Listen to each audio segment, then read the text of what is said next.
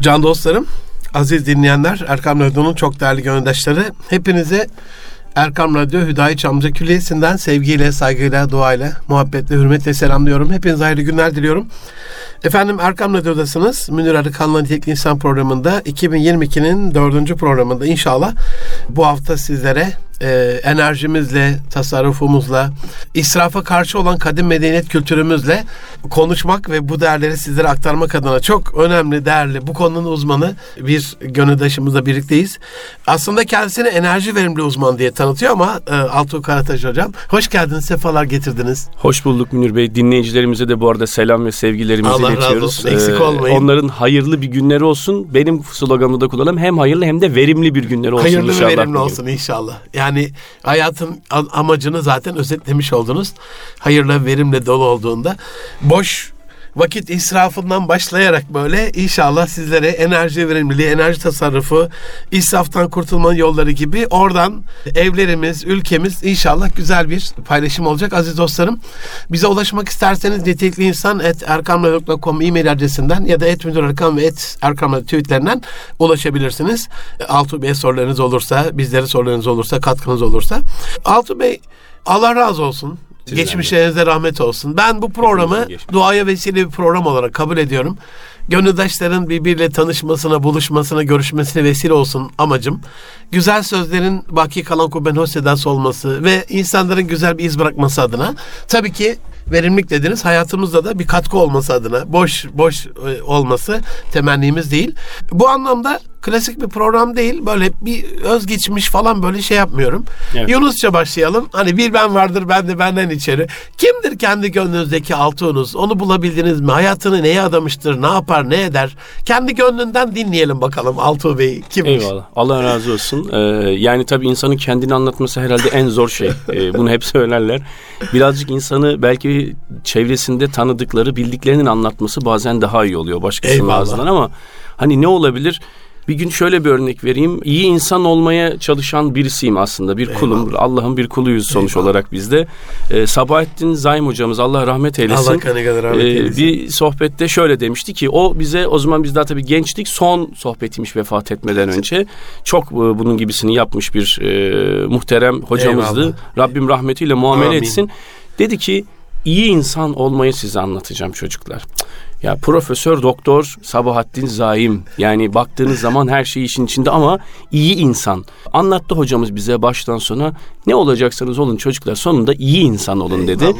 Şimdi ben de iyi insan olmaya çalışan Allah'ın bir kuluyum. Ne kadar birincisi. güzel. İkincisi Ne kadar güzel. e, tabii ki yaptığımız işler var. İşin bir teknik e, tanımı var. E, bir de işin e, kalbi tanımı var. Kalbi tarafından şimdi kendimle ilgili bakınca fayda üretmeye çalışıyoruz. Ne yani güzel. yaptığımız işle belki bir hareketimizle bizi izleyenlere, takip edenlere, çalışanlarımıza, beraber çalıştığımız arkadaşlarımıza veya aynı kurumun içinde beraber e, omuz omuza e, güç birliği yaptığımız insanlara belki de bir hareketimizle farkında olmadan örnek bile oluyor olabiliriz. Ben onun için hayatının her anında fayda üretmeye çalışan ve neticesinde de iyi olmaya çalışan e, Allah'ın bir kuluyum. Rabbim bize ne kadar ömür verdi bilmiyoruz. Bu vermiş olduğu süre içinde bunu da sağlamaya çalışan bir kulum. Profesyonelliklerimi ayrı bir tarafa bırakıyorum tabii. Eyvallah. Tabi e, Resulullah Efendimiz sallallahu aleyhi ve sellemin beyanına göre insanların en hayırlısı, insanların en faydalı olan bu anlamda hani bizim tanışmamız geç oldu ama ben sizi e, diğer radyolardan, medyadan takip eden bir kardeşinizim. Gönül yangınınız uzaktan, çok uzaktan bile hissediliyor. Yani amaç teknik bir şey değil. Yani bazıları teknik olarak anlatır. Ben sizin hassasiyetinizde Alman mühendislerle de çalıştım, tanıştım ama teknik bakıyorlar. Ruh yok yani için içerisinde. Altuğ Bey o ruhu da böyle uzaklara, derununa insanın hissettiren bir e, gönüldaş olarak iyi ki de hani tanışmışız. Geç oldu ama hakkınızı helal edin. Helal olsun. E, bizim ihmalkarlığımız. Estağfurullah. e, Bil mukabele bu arada karşılıklı e, tabii ki. e- eyvallah. Altuğ Bey sizi biz e, enerji verimliliği uzmanı diye tanıyoruz. Kendi web sitenizde de zaten öyle tanıtıyorsunuz. E, bizim programımızda nitelikli insan. Hani kaliteli, nitelikli, becerikli, yetenekli, bu ülkenin zerresine e, bir faydası olan bir, bir, bu insan, ülkenin insanına zerre kadar faydası olan yani amaçlar bir.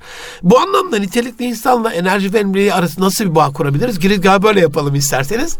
Oradan sizin profesyonel hayata da değiniriz. Tabii ki yani nitelikli insan şu anda katıldığım tüm seminerlerde, toplantılarda hatta geçen hafta 12. kalkınma programları ile ilgili de bir top, tüm toplantılara katıldık biz. Eyvallah. O da dahil olmak üzere hep e, şunu belirtiyoruz biz kendi sektörümüzde nitelikli insan eksikliğimiz var. Tabii işin teknik yorum yönünden biraz yorumluyoruz. Eyvallah. Kalifiye, yetişmiş, nitelikli insan arıyoruz. Bir tarafta ülkemizde muazzam elinde diploması olan gençlerimiz, bir tarafta büyümeye çalışan, ülkenin gücünü belki de yurt dışına da açmaya çalışan, ihracat yapmaya çalışan, üretmeye çalışan insanımızın aradığı iş gücü. Hep için kelimenin arasında bakıyoruz nitelik e, konusu geçiyor. Tabii nitelikli insan olmak özel bazı vasıflardan bahsedeceğiz ama burada ikiye ayırmayı sanki daha uygun görüyorum. Eyvallah. Birincisi kalbi nitelikler, ikincisi de teknik nitelikler diye ayırabiliriz. Kalbi niteliklerde biraz önce bahsettiğimiz şeyler de girecektir. Belki e, orada da e, hani hani dünya üzerinde gelmiş geçmiş tüm yaratılmış varlıklar içinde e, en hayırlısını Cenab-ı Allah kim olduğunu söylüyor. Peygamber Efendimiz sallallahu Eyvallah. aleyhi ve sellem ve belki onu izleyerek, onu takip ederek niteliğimizi nasıl arttırabiliriz? Sizi kızdıran, öfkelendiren bir şey olduğunda sabredebiliyor musunuz? İşleriniz kötü gittiğinde bile olumlu olabiliyor musunuz? İnsanlara her zaman gülümseyebiliyor musunuz ki gülümsemek bile bir sadakadır Eyvallah. e, Eyvallah. diyor sallallahu Eyvallah. aleyhi ve sellem. Bunlara baktığımız zaman kalbi niteliklerle ilgili kısım e, bence en önemlisi. Çünkü ikinci kısımla ilgili şartlar, mekan, zaman el vermeyebilir. E, şartlarınız uygun değildir. Teknik o birikimleri sağlayacak okuma şeyini sağlayamayabilirsiniz. Ama birinci kısım e, o nitelik İnsan o kısmı. merdivene evet. vazgeçemiyoruz. En yani. önemli kısım o. Bence e, biz buna bakmalıyız ki ben Anadolu'yu burada en şanslı topraklardan biri olarak görüyorum. Elhamdülillah. Ee, Anadolu'nun irfanı çok farklı. Ben hep şunu kullanırım. Ee, hani ucundan köşesinden biraz siyasetle de uğraştık zamanında. Ee, hep şunu söylemişimdir. Türk insanı bu toprakların milleti alim değildir. Bunu kabul ediyoruz. Tabii başka atıflar da bulunuyor. Onu reddediyorum külliyen o atıfların hepsini. Alim değildir ama arif bir millettir. Ya. Yani o Anadolu'da siz gittiğiniz zaman dünyanın neresinde e, olursanız olun başınıza bir şey geldiğinde çok büyük tereddüt yaşayabilirsiniz ama bu toprakların içinde yere düşseniz sizi yerden kaldırırlar hemen başınıza biri gelir. Yolda kalsanız sizi evde yatırırlar. E, yemeden içmeden çıkartmazlar. Kesinlikle. Aç kalmanızın mümkünatı yoktur bu topraklarda gibi böyle baktığınız zaman aslında bu işin kalbi nitelik tarafındaki kısmının e, insan olma vasfından dolayı baktığımızda daha önemli olduğu kanaatindeyim. Kesinlikle. Ee, programın özü de bu olduğu için onun için iyi insan olmak dedik, fayda üretmektedir dedik. Mesela ben gene nitelikle ilgili e, teknik kısma birazdan gireceğiz. Kalbi kısımla ilgili şunu yine vurgulayacağım. Son zamanlarda tabii internet dediğimiz bir canavar.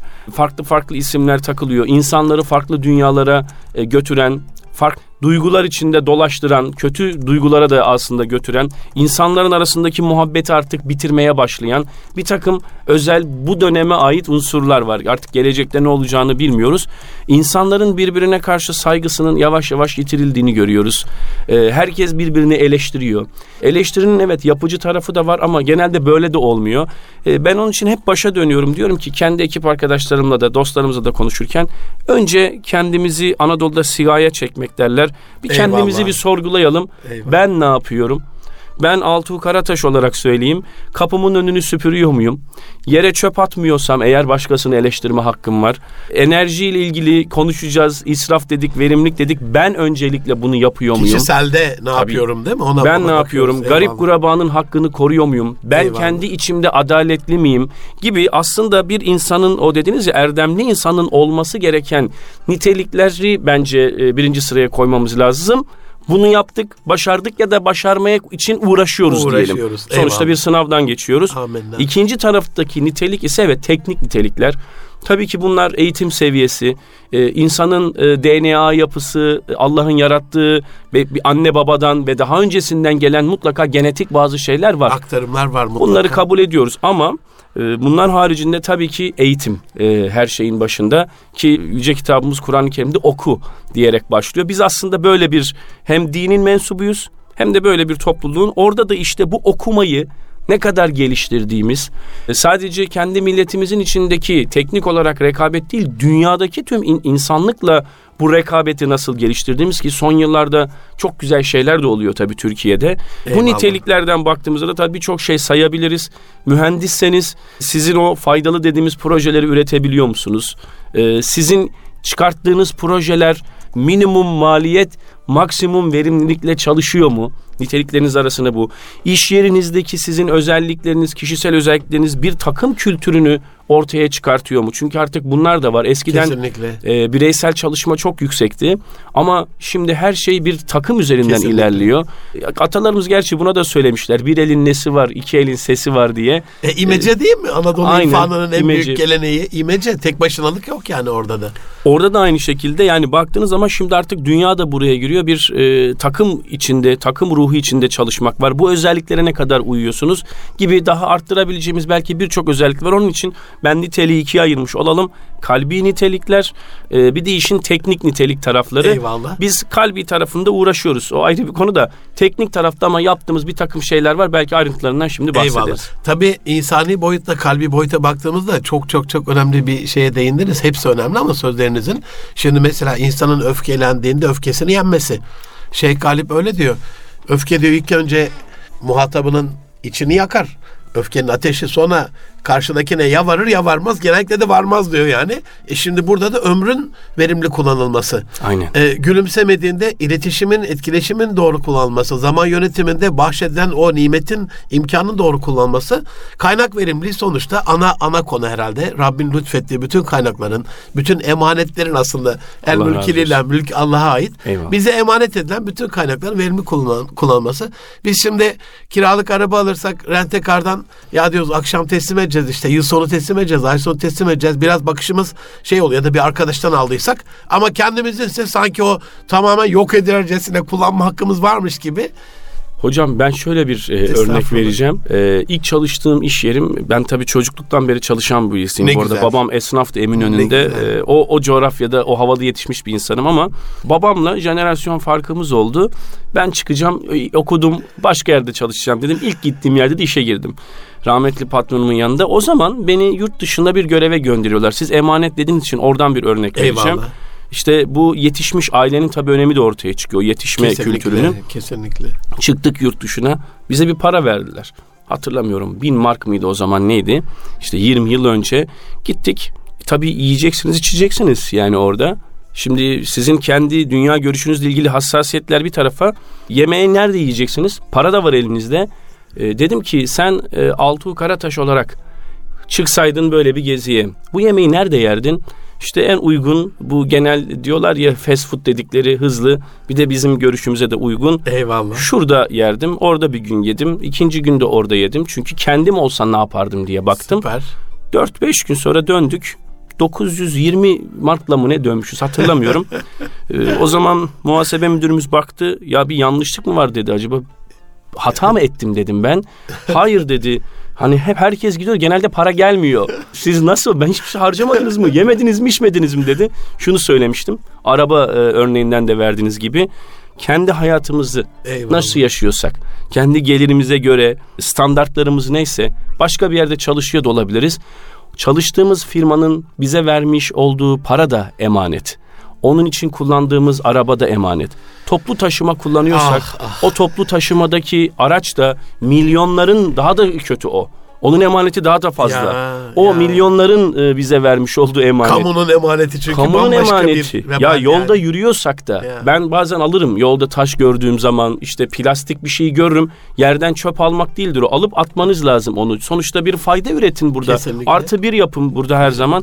Bu da aslında yürüdüğünüz yolda size bir emanet. Soluduğunuz havanda bir havada bir emanet. En nihayetinde siz de belirttiniz şu aldığımız nefes bu can bu beden de. Kendi bedenime eziyet verme hakkımız bile yoktur bizim. Eyvallah. Çünkü o mal bizim değil. Allah'ın bize verdiği bir Kesinlikle. emanet. Onun için hep e, aynı niteliklere geliyoruz ya konuda tabii konu konuyu açıyor. Her şeye emanet diye bakarsak eğer e, Münir Bey gerçekten de o zaman bence doğru yaklaşımı, doğru tavrı gösterebiliriz, doğru hareketler içinde bulunabiliriz diye Bir düşünüyorum. taraftan da gülüyorum. Gülme sebebim bu söylediğiniz aslında bir taraftan da kamunun nasıl kurtarıl- kurtarılacağıyla alakalı, kurtulacağıyla alakalı, devletin nasıl kurtulacağıyla alakalı, yöneticilerin e, halkın gönlüne nasıl gireceğiyle alakalı şifreleri aslında verdiniz. Yani insanlar da ona ya benim kendi maaşım olsaydı nasıl bir arabaya binerdim? Hangi restoranda yerdim? Hangi hastaneye giderdim? Hangi yurt dışı tatillerini? Evladımı nerede okuturduğumu bir düşünse aslında. Hani çok büyük bir sır verdiniz. İnşallah Rabbim alanlardan eylesin dinleyicilerimize de. İnşallah. E, bu arada şeyi de değinmeden geçemeyeceğim. Bu söylediğiniz işi kalbi ve teknik olarak ayırdığınızda rahmetli Oktay Sinanoğlu hocam buna çift kanatlı Anadolu irfanı derdi. Hani bir tarafında e, evet okuyur yazar olmasa bile sizin dediğiniz gibi arif anlayan firasetiyle gören kitabi olarak okumasa bile evreni, çevreni, insanı çok iyi okuyabilen e, Eminönü'nde bulunduğunuz ra- babanız rahmetli mi? Yaşıyor, Yaşıyor hala mu? da çalışıyor. Ay, 73 ne kadar güzel. yaşıyor. İsmini çalışıyor. analım, duaya Nurettin olsun. Karataş hala Nurettin da Karataş, çalışır. Beni e, durdurmayın. Federimize buradan diyor. selam Evet, hürmet aleykümselam. dualarımızı Allah onun da verimliliğini artırsın Amin efendim. inşallah. Sağlık, sıhhat, afiyet diliyoruz. Hani orası da bir esnaf üniversitesidir. Orası da hayatın Eminönü bir merkezidir. Orada da bunu görmüşsünüzdür. İlla bilmem ne üniversitesi doktora master'ı Kesinlikle. gerekmez. Yani muamelatı okuyan, insanı okuyan insan, çevreyi, tabiatı okuyan bizim gelenekte bu da vardır. Çift tara- çift kanatlı kuş olmayı söylemiş oldum. Altı Bey son dönemde hani ben sizi çok dinledim. Özellikle Bursa seyahatlerimde e, radyoda denk gelince böyle açık oluyor. Maşallah. Radyonun da hani yolda çekimi güçlü radyolardan bir tanesi. Şimdi reklam olmasın ama izleyici dinleyiciler biliyordur zaten nereden çıktığınızı. E, bu anlamda hakikaten çok dolusunuz bu, bu alanda odaklanmış kendi konusuna. Türkiye'nin enerji alanındaki çabalarını, projelerini, faaliyetlerini nasıl yorumlarsınız? E, Dünya ile Türkiye'yi mukayese etsek bu konuda neler söylersiniz? Hani globalden bir bakalım, ferde geleceğiz oradan. Evet çok kıymetli. Tabii son zamanlarda yapılan çalışmalar.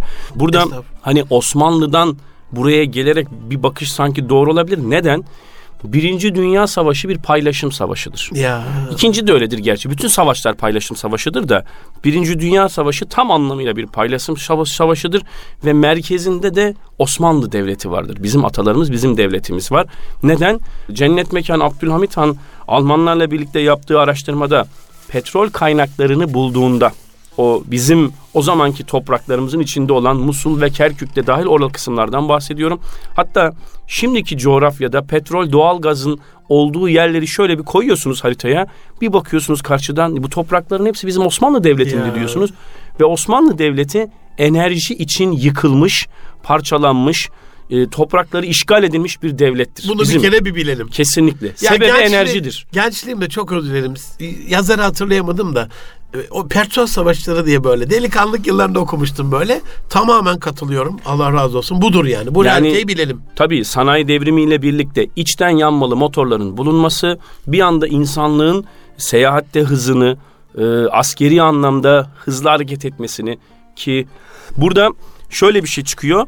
Ordular bile manevra kabiliyetlerini ki o dünyanın başına bela olmuş e, İngilizlerin ünlü daha sonra başbakan da yapmış Winston Churchill'ın sözü ortaya çıkıyor. E, kendi meclislerinde diyor ki bir damla kan mı bir damla petrol mü? Petrol. Petrol daha değerlidir diyor. Ya. İşte bu kanın su gibi akıtıldığı bir coğrafyadan bahsediyoruz. Ee, bazen çok mu abartıyorsunuz diyorlar bana. Hayır. Milyonlarca insanın bu 50 coğrafyada katledilmesi, ya, 50 milyon bu kadar can. savaşın sebebi Ya. bu canların hepsi bu bu enerji kaynakları için gitti. Onun için enerji gelişmiş toplumda e, özellikle sanayi devrimiyle beraber başlayıp teknoloji devrimiyle beraber devam eden bu toplumda şu yayının bile yapılması için enerjiye ihtiyaç var. Kesinlikle. Onun için her şeyin merkezinde şu an için enerji var. Çünkü insanlık elde ettiği konforu geri vermek istemiyor. Bu nefsani olarak hepimizde var. Benim belli bir konforum var. Bir arabaya binmişim ondan daha düşüğüne binmek zor geliyor insana. Ofis ortamından daha düşük bir ortama gitmek zor geliyor. Daha giydiğiniz belli bir kalitedeki kıyafetten daha düşüğünü giymek zor geliyor. Yani işin özü e, nefes aldığınız e, iklimlendirme ortamı da dahil insanlık konforundan taviz vermek istemiyor. Hep daha ileriye gitmek istiyor. O zaman harcadığınız enerjiden hep daha fazlasını harcayarak yeni şartlara kavuşma durumunda oluyorsunuz. Onun için baktığımızda bu enerji dediğimiz illet evet Allah aslında millete bir nimet olarak vermiş. Ama artık bu nimet neredeyse başımıza bir illet halini almış. Bu savaşların sebebi olmuş. Osmanlı yıkıldı. Bu toprakları işgal ettiler. E, Musul Kerkük olayını da e, incelemiş ve yazmış birisi olarak e, Milletler Cemiyeti'ni atıp katakulliye getirip Lozan'dan sonra elimizden almışlar. Eyvallah hepsi olmuş bitmiş. Yüz yıl sonra nasıl bir durum olmuşsa Cenab-ı Allah'ın takdiridir. Bunu sorgulayamayız ama ortaya çıkan pozisyona bakıyoruz. Ya sen bu topraklarda olma. Misak-ı milli sınırlarını bile sana fazla görüyoruz. Sen bu 870 milyon şey bin kilometre kareye Sıkış hapsolacaksın dedikleri ülkeye şu anda İsrail'in, e, Lübnan'ın, e, Mısır'ın hatta Doğu Akdeniz'deki diğer kaynaklarda dahil Irak'ta elimizden alınan o toprakların, Azerbaycan, Türkmenistan gibi kardeş ülkelerimiz Türkiye Cumhuriyetlerin ve hatta yanı başlarına en uzun komşuları olan Rusya'nın bile gazını, petrolünü şu anda Avrupa alamıyor. Ya. Neden? Kavga etmiş durumda. Ya. Peki bunun geçebileceği neresi var? Kala kala bir İstanbul Boğazı üzerinden geçişi kaldı. Yani bu topraklara geldi. Neredeyiz dediniz ya. Birincisi coğrafi, sosyolojik ve sosyopolitik hatta işin enerji politik tarafından da 100 yılda iş tersine döndü. Ve şu anda e, birinci avantajımız Avrupa yani dünyanın en büyük enerji ihtiyacının olduğu en gelişmiş kıtası muazzam bir enerji kıtlığı yaşıyor bolluğun içinde. Buna ulaşmak için de Türkiye'ye ihtiyacı var. Bu bir. Peki biz ne yaptık? Böyle güzel bir politik, e, jeopolitik durumda Allah bize bunu e, nasip etmiş ve bunu her andığımda da bu topraklar için can veren atalarımızı da hep rahmetle anıyorum. Şehitlerimize de rahmet olsun. Ruhları şad olsun inşallah. Amin inşallah. Bunu aldık. Peki biz teknik olarak ne yapıyoruz? Özellikle son 5 yılda e, milli enerji ve maden politikasını Türkiye e, koydu masaya. Tabii güçlü bir liderlik de var. Bunu e, kabul etmemiz lazım ve bu politikalarını da uyguluyor. Doğu Akdeniz'de artık güçlü bir savunma sanayimiz var. Gemilerimiz orada, uçaklarımız orada. Birisi sizin kara sularınızda bunu yapmak istediği zaman hemen müdahale ediyorsunuz ve korkuyorlar sizin o gücünüzden. Daha da ileri gidiyorsunuz ciddi hamleler yapıyorsunuz. Libya'daki durum ortada. Hani o Libya'da ne işimiz var diyoruz ya. O Libya ile yapmış olduğumuz anlaşma gereği Doğu Akdeniz'deki bir takım enerji kaynaklarının denizin altından Avrupa'ya geçişini engelliyorsunuz. Görünmez bir duvar örüyorsunuz oraya çünkü sizin karasularınız oluyor artık orası. Eyvallah. Bakın bunlar da politik anlamda önemli hamleler ve oradaki petrol ve doğalgazın neredeyse İsrail'in mesela kendi bulduğu doğalgaz kendisine 500 yıldan fazla yetebilecek bir enerji. Ne yapsın bunu? Türkiye peki ne yapıyor? Petrolle ilgili aramalarına devam ediyor ama tarihinde ilk defa kendi milli yerli filosunu kuruyor. Dört tane gemimiz var ve atalarımızın isimlerini koymuş işte. Fatih, Yavuz. Abdülhamit gidiyor Kanuni. Aramaları hem sismik hem de e, sondaj gemilerimiz var. Bunlarla arıyoruz 5 yıldır. 3. yılımızda bulduk 5. yılda sonra Elhamdülillah. 2020'de. Elhamdülillah. Bu büyük bir nimet. Kesinlikle. Ve şu anki kaynaklarımızda Karadeniz'de bulmuş olduğumuz doğal gaz bizim tüketimimizin şu anki rakamlara göre söylüyorum yüzde otuzunu ürettiğimiz anda karşılayabilecek ve bize Elhamdülillah. 30 yıldan fazla yetecek bir kaynak. Elhamdülillah. Bununla birlikte yenilenebilir dediğimiz aslında Cenab-ı Allah'ın insana başka bir şekilde o toprağın altından çıkartmış olduğunuzun dışında başka bir şekilde verdiği kaynaklarımız var. Allah bu topraklara dört mevsimi vermiş, güneşi nasip etmiş bol bol. Allah bu topraklara rüzgarı nasip Ya. etmiş. E, deprem var, büyük bir tehlike ama aslında bir nimet bu. Yerin altında kaynayan sularımız Ya. var. Bu da jeotermal, Jeotermal enerjiyi çıkartıyor ki dünyada ilk 5'in onun arasındayız bu konuda da. Ve biyokütle tarımdan elde ettiklerinizden yaktığınız gibi sırayabilece- sıralayabileceğimiz yenilenebilir. Bir anlamda sonsuz deniyor ama Rabbimin el verdiği ölçüde e, evren Eyvallah. var olduğu müddetçe yaratıcının yaratmış olduğu evren var olduğu müddetçe olacak bir enerji kaynağı. Türkiye orada da çok ciddi çalışmalar yaptı. Elhamdülillah. Şu anda güneşte Avrupa'nın dördüncüsüyüz. Son 10 yılda güneşte ve rüzgarda güneşte özellikle en hızlı üretimini arttıran dünyadaki ikinci ülkeyiz. Oran olarak birinci Çin. Çin'den sonra galiba ikinci Aynen. geliyoruz. Avrupa'nın en büyük bu arada güneş e, tarlaları bizde diye biliyorum yanlış hatırlamıyorsam. Konya Karapınar'da yapılan bir bin megawattlık e, bir e, var şu anda ilk örneğimiz. Evet e, ama bireysel ve e, sanayicimizin ve yatırımcımızın yaptığı ciddi anlamda var. Şu anda ürettiğimiz daha doğrusu kurulu gücümüzün 103 bin megawattlık kurulu gücümüz var. Ortalama saatlik 55-56 bin megawatt tüketiyoruz. Bunu da söyleyelim. E diyecek ki şimdi dinleyici neden iki katı var da yarısını niye bu kadar kurduk? E çünkü güneşi gündüz elde ediyorsunuz gece Eyvallah, yok. eyvallah. Rüzgar bir yılın 8760 saatinin 4000 küsüründe var. Yok. Dolayısıyla onun yerine ikame başka bir şey bulmanız lazım. Gündüz güneşten elde ettik. Şimdi bu yayını diyelim ki güneşten elde edilen veya rüzgardan elde edilen elektrik de yaptık. Gece yok. O zaman da bir termik kul- santral çalıştırmanız termik, lazım. eyvallah. Yine e, nükleerle ilgili 1956 yılında bununla ilgili de benim bazı çalışmalarım var. 1956 yılında başladığımız nükleer enerji ile ilgili hayalimizi gele gele ancak 2023 yılında 50 ilk reaktörü sonra, 60 sene inanılmaz sonra. bir şey Evet. ve nükleeri de apayrı bir başlık olarak alıyorum. Kesinlikle. Ee, işin özü şu. Sizin gelişmekte olan bir ülke olarak yıllık ortalama yüzde beş büyümenize, e, toplumunuzun refah seviyesinin artmasına, bunların hepsinin enerjiye ihtiyacı olduğu için bu enerjiyi hem de çeşitlilikle bu arzı sağlayacak yeterince çeşitliliği kuracak bir altyapınızın olması gerekiyor. Türkiye özellikle son 5 yıldaki milli enerji ve maden politikasıyla ki maden de apayrı bir konu. Bunları şu an çok şükür elde etmiş durumda. Dünyada enerji krizini neredeyse en az yaşayan ülkeyiz şu son 1-2 Kesinlikle, yılda. kesinlikle. Ee, o konuda Görü- da görüyoruz. şanslı görüyorum. Yani Avrupa'da e, hastanelerin, fabrikaların nasıl kapandığını, işletmelerin nasıl böyle krize girdiğini çok yakinen e, sizler gibi gören, bilen bir kardeşiniz olarak buna buna katılıyorum. Bir gönül ferahlığı oldu. E, çok kısa bir araya ge- geçiyoruz. İkinci yarıda inşallah bu milli servetin kullanımıyla alakalı da konuşuruz. Aziz dostlarım, bendeniz Münir Arıkan. Erkam Radyo'da Nitek İnsan programında enerji verimli uzmanı Altuğ Kartaş e, beyefendiyle beraberiz. E, enerji Rabbin bize lütfettiği bir e, imkan ve emanet aynı zamanda. Bunun kullanımı medeniyetteki sıralamadaki yerinizi de belirliyor. Bu anlamda e, bizden ayrılmayın efendim. Az sonra yeniden görüşmek üzere. huzur bulacağınız ve huzurla dinleyeceğiniz bir frekans. Erkam Radyo, Kalbin Sesi. Aziz dostlarım, can dostlarım yeniden sizlerle beraberiz. Enerji verimli uzmanı Altuğ Kartaş beyefendiyle beraberiz. Bendeniz Münir Arıkan. Erkam Radyo Nitekli İnsan. İnşallah bize düşen vecibelerle alakalı da konuşmuş olacağız. Altuğ Bey yeniden hoş geldiniz. Sefa Hoş bulduk getirdiniz. efendim. Hani ihya olduk derler ya. Gelişiniz hakikaten öyle oldu. Enerji Türkiye Cumhuriyeti'nin bir taraftan da en fazla döviz harcadığı kalem. Almanya'ya bakıyorum işte yürek yangını oluyor benim için. Çöpten bile 45-50 milyar dola- avro civarında geri dönüşümden para kazanan bir ülke.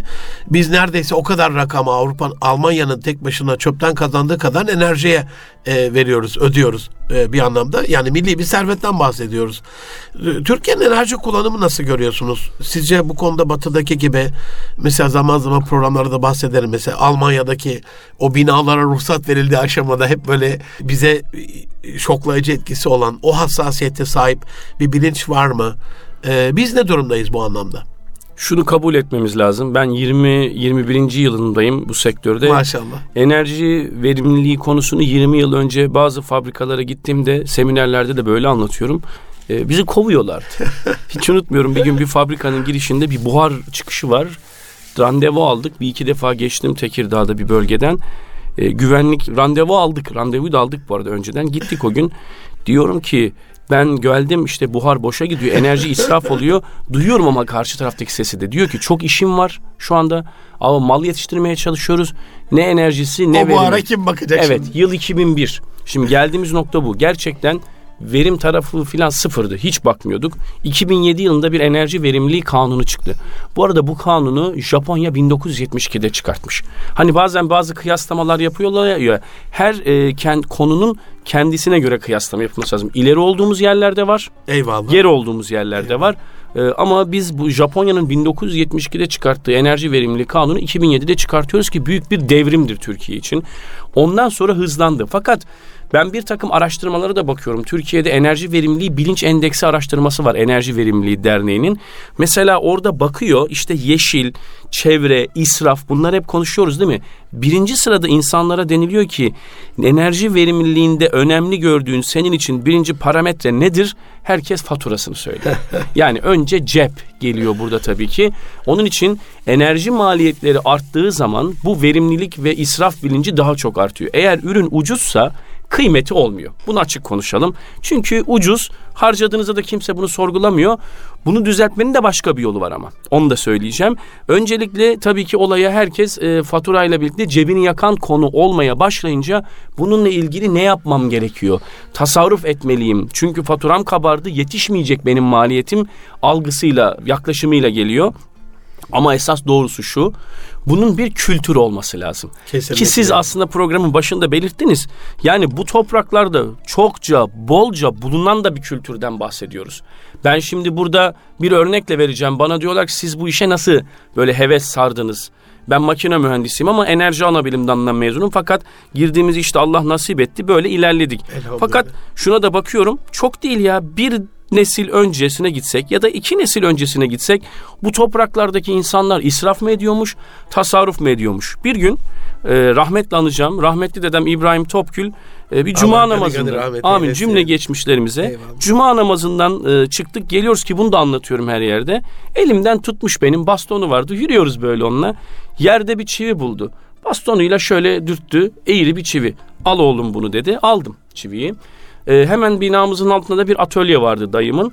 Orada aldı. Ben, ama bakın bu bir üniversite eğitimidir. Ya Siz biraz önce dediniz ya her eğitim illa bir üniversitede, fakültede olmak zorunda değildir. Bu topraklar her zaman bu eğitimin olduğu, Kesinlikle. profesörlerin aslında bilmediğiniz ünvanlı profesörlerin cirit attığı yerdir. Rahmetli dedem de böyle e, birisiydi. Düzeltti, çiviyi astı. Şimdi merakı uyandırdı. Dede bunu neden yaptın dedim. Sorduğum soru bu. Ya yamuk Bir bir, yamuk çivi, çivi yani. bir tekme atacaktım gidecekti bir tarafa. Oğlum dedi ben bu çiviyi düzelttim değil mi? Evet dedi. Bu çiviyi kullanabilir miyim şu anda? E kullanırsın. Eğer dedi ben bu çiviyi atabilir miydim? Atabilirdim. Atsaydım şu anda kullanabileceğim milli bir serveti israf etmiş olacaktım dedi. Bakın benim hayatımda aldığım en büyük derslerden biridir. Evet üniversite okudum 4 yıl. Çoğu dersi hatırlamıyorum. Ama bu yaptığı hareketi rahmetli dedemin hiç unutamıyorum. İşte bizim toplumumuzda neden peki o hareketi yapıyor? Çünkü o yokluk zamanları olan 1940'lı yıllarda kara üzümle çay içen 36 ay Erzurum'da askerlik yapan bir nesil ya da onların da babaları ki e, annemin tarafında benim iki tane de şehitimiz var Yemen tarafında. Allah Şehit olmuş hepsine tüm şehitlerimize rahmet olsun. Bu insanların nasıl yoklukta savaşa gidecek askeri kıyafet bulamamışlar, ayakkabı bulamıyorlar. Çanakkale'deki durumu biliyoruz. Bunu yaşamış insanlarla şimdiki bizlerin neslinin aynı olma ihtimali var mı? Bakış açımız bir kere farklı. Onun için bizim bu enerji verimliliği tarafını Birincisi dinimizde olan israf üzerinden değerlendirmemiz lazım. kesinlikle dini İsraf bir haram. vecibe bir kere yani Kesinlikle. tasarruf dini bir vecibe bir emir yani fantazi değil. Aynen. İsraf haramdır. Çok Amenna. net. Hiç kaçarı göçeri yok. Öyle miydi, böyle miydi yok. Az harcasam mı söyle. E benim param var. Hayır efendim. Allah enerjiyi de bu insanlığa vermişse bu da bir nimettir. İsraf edemezsin. Senin paranın olması sana bazı hakları vermez. Ya akarsu kenarında dört defa yıkamaya izin vermeyen peygamberin ümmetiyiz yani. Ya bundan büyük bir ders olabilir mi? Diyor ki Akarsunun yanındasın ya. Ama bolluğu da olmasına rağmen oradaki ilmi aslında altyapıya baktığınız zaman sen diyor o nehirden abdest alacak bile olsan sonu gelmeyecekmiş gibi görünen o nehirden akıyor gidiyor yani. İsraf etmeyeceksin diyor. İşte bakın size aslında muazzam bir üniversite eğitimi var burada. Burada yaşadığımız şey onun için şuraya yuvarlayacağım. Bunun bir kültür haline gelmesi Eyvallah. lazım. Yani Eyvallah. tasarruf kültürümüzün, e, verimlilik kültürümüzün oluşması lazım. Peki bu nasıl oluşacak? Bunu da bulunduğum nacizane verilen bazı görevlerde bulunduğum Allah platformlarda da ifade ediyorum. Bakanlarımıza, bakan yardımcılarımıza da söyledim.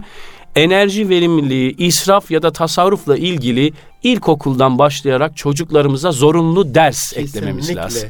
Madde bir. Kesinlikle. Biz çocuklarımıza bunu bir Eyvallah. ders olarak verirsek, onun edinmelerini sağlarsak eğer o zaman bu bir kültür haline gelir.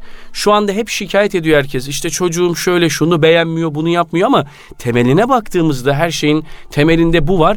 Biz o dersi almışız. Biraz önce verdiğim gibi eminim sizlerin de veya dinleyicilerimizin de hayatlarında böyle birçok ders vardır. Kesinlikle. Ama bu dersi almadığı zaman neslimiz dediğiniz o zaman bunun bir israf olduğunun farkında da değil.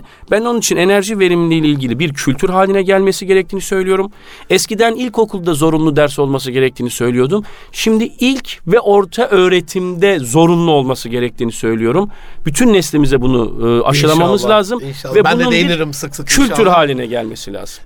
şeyde 94-95 döneminde Ömer Bolat abiye gittim. Abi dedim TÜSİAD e, coğrafya kitabı çıkardı. Bizim böyle bir şeyler yapmamız lazım. Hani müsiyat böyle şey yapıyoruz, ilgileniyoruz. O dönem dostlarımızla beraber.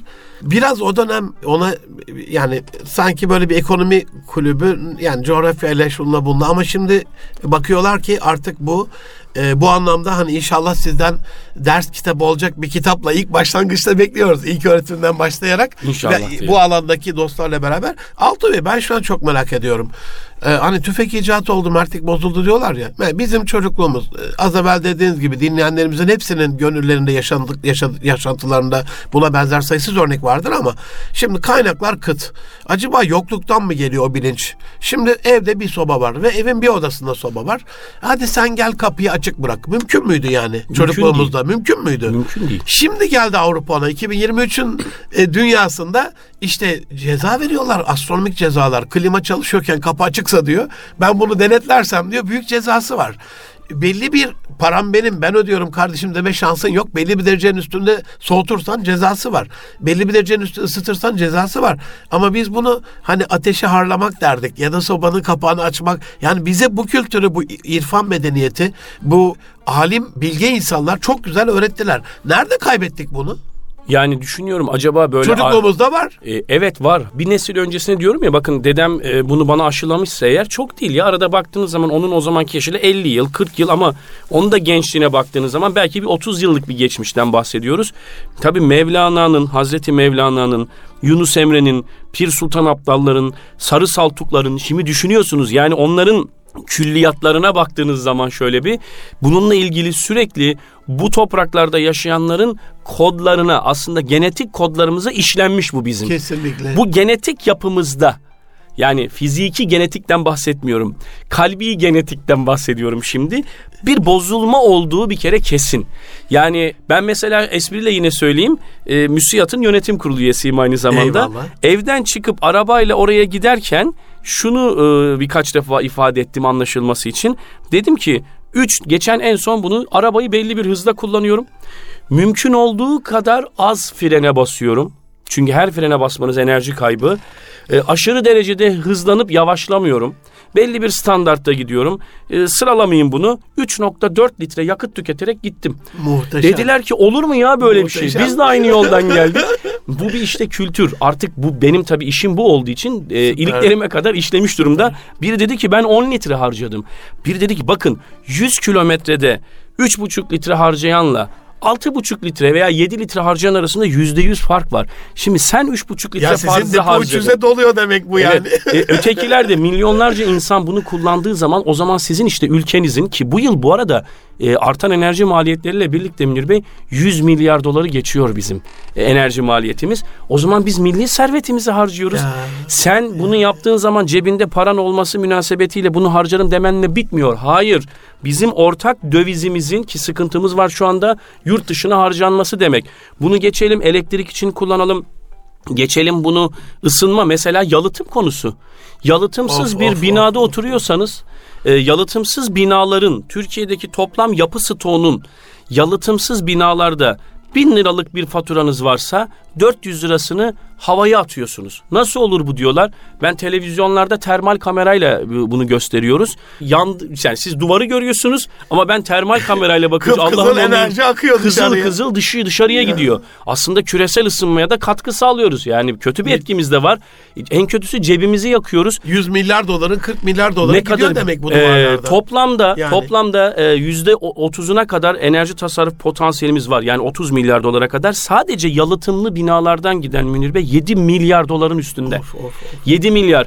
Bunun sanayide bacalardan gideni, işte elektrikli cihazlar kullanıyoruz. Çamaşır makinamız, bulaşık makinamız mesela çok doldurmadan çalıştırdığınızda aslında birim tabak başına, birim kıyafet başına daha fazla enerji tüketiyorsunuz.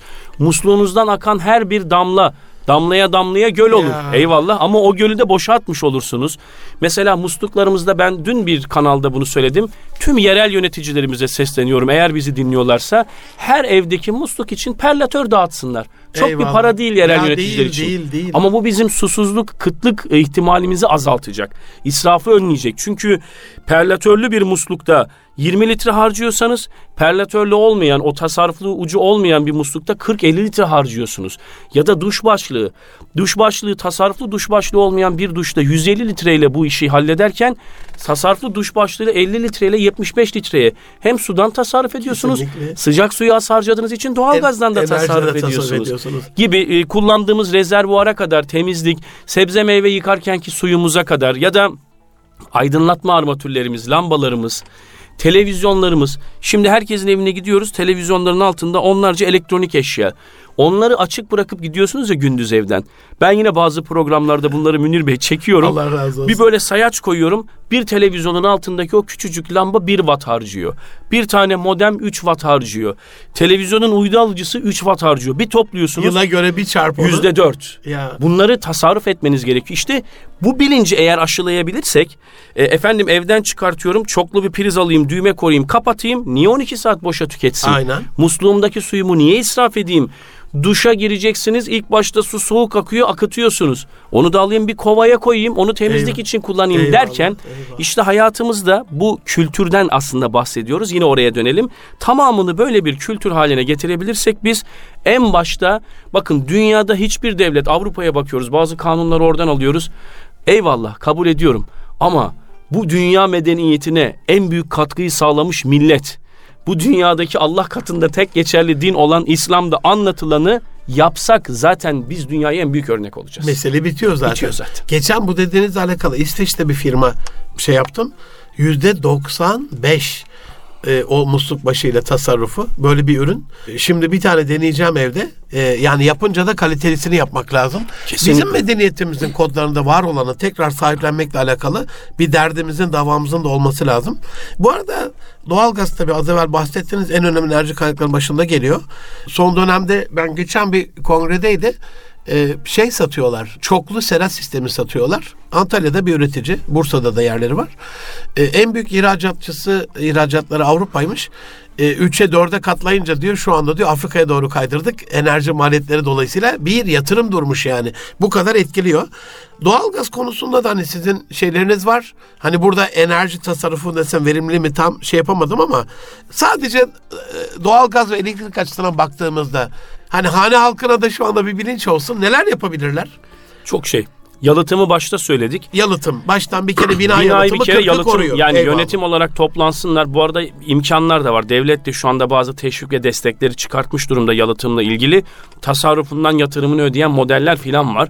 E, cebinizi yakmadan hatta önümüzdeki yıl enerji maliyetleri arttığındaki artacak. Bunu önleyemeyiz. Enflasyon da var. Dünyada da maliyetler artıyor. Kara bile geçeceğiniz sizi artıya geçirecek Eyvallah. bazı durumlar var. Bina yapılırken çok özür diliyorum. O e, boruların kalitesinin bunun bakır olup olmamasını da mesela açıyorsunuz bir sürü akmıyor ya sıcağa dönmüyor falan. Ama bazı yerler işte otellere bakıyorum ben açıyorsunuz tak diye geliyor sıcak su. Orada Bu özel bir alakalı? sirkülasyon sistemi var. E, Sizin 7. kata kadar açtığınızda musluğu hidroforun o sıcak suyu basıp gelmesi için belli bir mesafe olması gerekiyor. Otellerde o e, boru hattına paralel bir hat daha çekiyorlar ince. Sürekli sıcak suyu bir pompayla sirküle ediyorlar. Siz o katta musluğu açtığınızda Saniyesinde anında size geliyor. gelebiliyor. Eyvallah. Tabii bu evlerde de yapılabilir mi? yani Yapılabilir. altyapıda da yapılacak bir şey var. Mümkünatı var, Ee, ama e, evlerde şu şunu söyleyelim. Birincisi zaten 2011 yılından sonra yapılan binalar yapı yönetmeliğine göre yalıtımlı yapılmak zorunda. 2011 ve sonrasında al, dinleyicilerimizin aldığı bir ev varsa merak etmesinler o yalıtımlı. Yalıtımlı. Ama öncesi olanlar yalıtımsız. Bir kere birincisi bu. Ha bu yalıtımın da kalitesi de çok tartışılıyor. Kalınlığını arttıralım mı? Bu da müteahhite bir yük. Ama müteahhitin belki maliyetini yüzde iki buçuk arttırsa bile 40 yıl 50 yıllık bir binanın ömrü boyunca size 20 kere kazandırıyor. Bunu da aramızda tartışıyoruz teknik olarak. Ee, bence dinleyen müteahhitler varsa bunu düşünsünler. Kalınlık da arttırılabilir. Onun belli bir oranı var. Peki yalıtım yok. Ayşe teyze, Ali Rıza amca, güzel evladım sen bunu anlatıyorsun da yok ben şu an bunu yapamayacağım. Bana başka bir önerin de var mı Eyvallah. derse var. Ee, eskiden böyle Anadolu'da sobalarımızın arkasına e, böyle duvarın arkasına yalıtım şey koyarlardı bir yansıtıcı eyvallah, yalıtım eyvallah. malzemesi. Bugün Nalbur'a gidin. Nalbur'dan deyin ki ben kalorifer peteklerimin arkasına bir tane şey koyacağım. Yalıtım malzemesi bana bir tane verin. 10 liraya 20 liraya neyse alın koyun size çok çok daha fazlasını kazandıracaktır. Biz termal kamerayla dışarıdan tuttuğumuzda peteğin o duvarda nar gibi kızardığını görüyoruz. Petek yar- Binanın içine dönüyor yani. yarısını eve veriyor yarısını dışarı atacakken siz o yalıtım malzemesini koyuyorsunuz artık dışarı yapmıyor içeri. Bakın basit. İki, yine hatırlarsınız Münir Bey evlerimizde böyle süngerler vardı. Şerit süngerler camların kenarına. Eyvallah. Kapıların altına. Kapıların altına bunları kullanabiliriz. Bunlar çok ucuz. Nalburlarda var gene satılıyor. Hiçbir şey yapamıyorsanız bu kış alın onları kullanın. Böylece dışarıdaki soğuk havanın içeriye girişini engellersiniz. 3. Bu plastik doğrama pencereler var biliyorsunuz. Onlarda kenarında açtığınız zaman bir ayar düğmeleri var onların. Bir tornavidayla yaz ve kış modu var. Kış moduna çevirdiğinizde daha sıkı kapanıyor ve dışarıdan soğuk girmesini engelliyor. Bakın bir tornavida çevirmenize bakacak operasyonlar var. A- evinizin dış kapısını ya da merdiven boşluğuna 55 giden yaşında bunu ilk defa öğrenenler E, tabii. var karşınızda kimiler Erkan gibi. Eve gidince bakacağım buna hemen. Tabii var. Hemen bir tornavidayla ayarlayabilirsiniz bunu. Yazında tekrar havalanması açısından iyi oluyor. E, Dış kapınızın ya da apartman kapınızı da yalıtın. Çünkü oradaki merdiven boşluğundan da toplu olarak soğutma kaybediyorsunuz.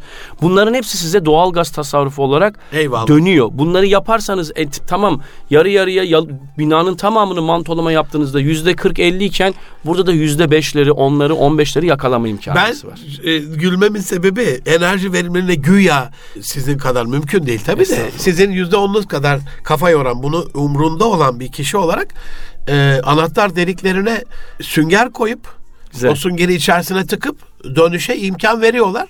Hem de kapı çarptığında falan anahtar düşmüyor. Evet. O geniş anahtar deliklerinde. Oradan da bayağı bir şey oluyor. Rüzgar sirkülasyonu. Her türlü. Bunu kapatan bir kişi olarak bu dediğiniz ayarı nasıl Maşallah. bilememişim ona gülüyorum. Önemli İyi değil. ki varsınız. Çok teşekkür Estağfurullah. ediyorum. Bil mukabele yani bunu anlatmak işte fayda belki burada oluyor. Sizler aracılığıyla ben de size teşekkür ediyorum. Belki de e, bu faydayı yaymama vesile olduğunuz için Allah sizin sayenizde sevap hanemize bir şey daha İ- eklemiş olduk. İnşallah, inşallah. Aslında çok konuşacak şeyler var. Ben sorularımın e, daha yarısına gelebildim. Ama şöyle yapalım. İnşallah sizi bir kere daha müsait vaktinizde ağırlayalım. E, Süremizin sonuna geldik. Son bir tavsiyenizle bitirelim e, Altuğ Bey. Yani enerji bir imkan dedik, bir emanet dedik, bir kaynak dedik, milli bir servet dedik. Bu konuda kadim medeniyetimizin de Rabbimizin emri, peygamberimizin tavsiyesi doğrultusunda bunun emanet bilinciyle kullanılması, buna ihanet edilmesiyle alakalı bir vecibe dedik. Bunu doğru kullanmak bir ibadet dedik. Yani bunların üstüne e, son bir tavsiyenizle bitirelim olur mu? Hiç teknik ayrıntılara girmeyeceğim. Bunları zaten biraz önce anlattık. İnşallah yine anlatırız. Eyvallah. E, ne olur e, o dedik ya bu kadim medeniyetin bu güzel toprakların içinde biraz önce andığım o değerli hazretlerin bizlere vermiş olduğunu aynen katılıyorum. Peygamber Efendimizin bize tavsiyelerine bakalım. Bir an önce israfın haram olduğu gerçeğini gözümüzün önünden hiç ayırmadan eski kodlarımıza dönmemiz, bir tasarruf kültürü geliştirmemiz, bunu çocuklarımızdan 7'den 70'e kadar herkese aşılamamız ve bu Eyvallah. tasarruf kültürüyle birlikte hareket etmemiz hatta bence çok daha ileri gidiyorum. Rabbim bunun içinde olmayı nasip eder etmez bilmiyorum. Bu oluşturacağımız yeni tasarruf ve verimlilik modeliyle de dünyaya örnek olacak Amin ve diyorum, insanlığa da amin. bu modeli sunabilecek bir e, yapı geliştirmemiz gerektiği kanaatindeyim. Herkes elini taşın altına koyacak. E, evimizden başlayacağız ama bitmeyecek. Mahallemize, mahallemizden ilçemize ve tüm Türkiye'ye yetmez. Bizim sorumluluğumuz bu millete Cenab-ı Allah başka sorumluluklar da vermiş. Amenna. Biz insanlığın kurtuluşu için de bazı modeller e, geliştirmeli ve çalışmalar İnşallah, yapmalıyız. inşallah. Mesajımızı böyle vermiş Bu olalım. yüzyıla kadar getirmişiz. Bütün dünyanın gözünde Türkiye'de olduğu çok gerçek. Yurt dışına gittiğinizde bunu görüyorsunuz. Ee, ben amin diyorum. Allah razı olsun. İyi ki varsınız. Sizden de inşallah. Aziz dostlarım, can dostlarım. Ee, enerji verimli uzmanı Altuğ Kartaş Bey ile birlikteydik. Umarım hani bu programın e- en büyük en büyük e, benim açımdan katkısı e, akademisyenlere, yazarlara, bu konuda fikir insanlarına, dedelere, ninelere, annelere, babalara, evlatlara, şu anda bizi dinleyen bir iki öğretimde okuyan, serviste yolda giden bir küçücük öğrencimizin bile bir çizgisine çizeceği bir çizgiye ihtiyacımız var. Yazacağı bir şeye ihtiyacımız var. Uygulayacağı o e, basit bile gelse o düstura ihtiyacımız var. Hep birlikte bu ülke bizim, bu dünya bizim, başka bir dünyamız yok. Bu anlamda verilen imkanların bir nimet olduğu, emanet olduğu bilinciyle Allah'ın lütfettiği şekliyle kullanmamızı, kul- kullanmaklığımızı Rabbim lütfeylesin. Hepinize hayırlı günler diliyorum. Size yeniden çok teşekkür ediyorum. Ben teşekkür ediyorum. Ee, tüm dinleyicilere selam ve sevgilerimi Allah razı olsun. Görüşmek üzere. Hoşça kalın efendim. Allah'a emanet olun.